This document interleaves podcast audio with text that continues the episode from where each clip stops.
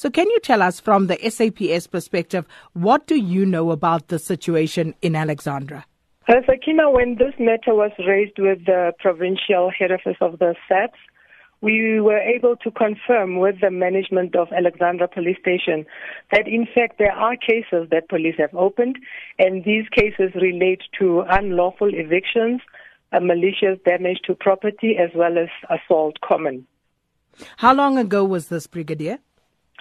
Uh, I am unable to confirm that right now, but I do know that the station commander actually even opened two cases herself when people were uh, uh, brought these to the station commander's attention.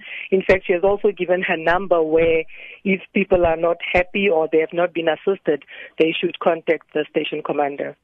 So further to the cases being opened, do you know uh, whether there's been any further response to uh, the the, uh, the allegations that have been leveled and also action against the alleged culprits?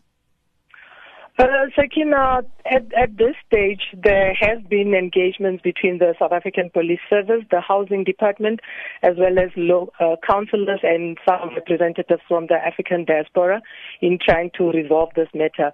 But it must be emphasized that as the police, we can only come in, in as far as criminality is concerned. As far as illegal occupations and evictions are concerned, that's uh, uh, largely the mandate of the Department of Human Settlement or Housing. And and that's a fair point. But as far as the mm. police are concerned, if okay. someone is living in a property and mm-hmm. there is no indication or you have no way of knowing whether they are there legally or illegally, surely mm. then another civilian does not have the right to go mm. and unlawfully evict someone else. As you say, that competence would then lie with the mm. relevant department. So mm. what is the police's responsibility, their duty and role in this instance where people are essentially being evicted by criminal elements?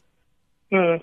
I think it would be important if, if, if, if uh, say, for instance, I am occupying a house, I should be able to provide proof that indeed I am the rightful owner or I am entitled to occupy that house. And where I have that kind of proof, I am able to apply through court for an eviction order of the illegal occupant, or rather, yeah. But... Uh, The, the, the, the, if it can be proven that somebody is occupying the house illegally, then the eviction order, the police can only come in, in as far as enforcing this court order. Mm, and that is precisely the point, because in mm. the absence of that, those mm. people who are going around evicting people are actually transgressing themselves. Yes. So, so, so nobody's been arrested as yet?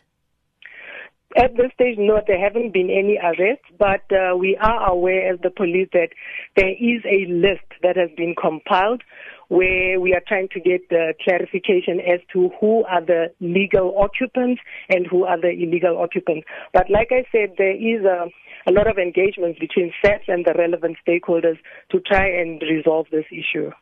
And and whilst I understand and, and, and I follow and I get what you are saying, Brigadier Peters, yeah. the point here is there are a group of people who have yeah. taken the law into their own hands, essentially.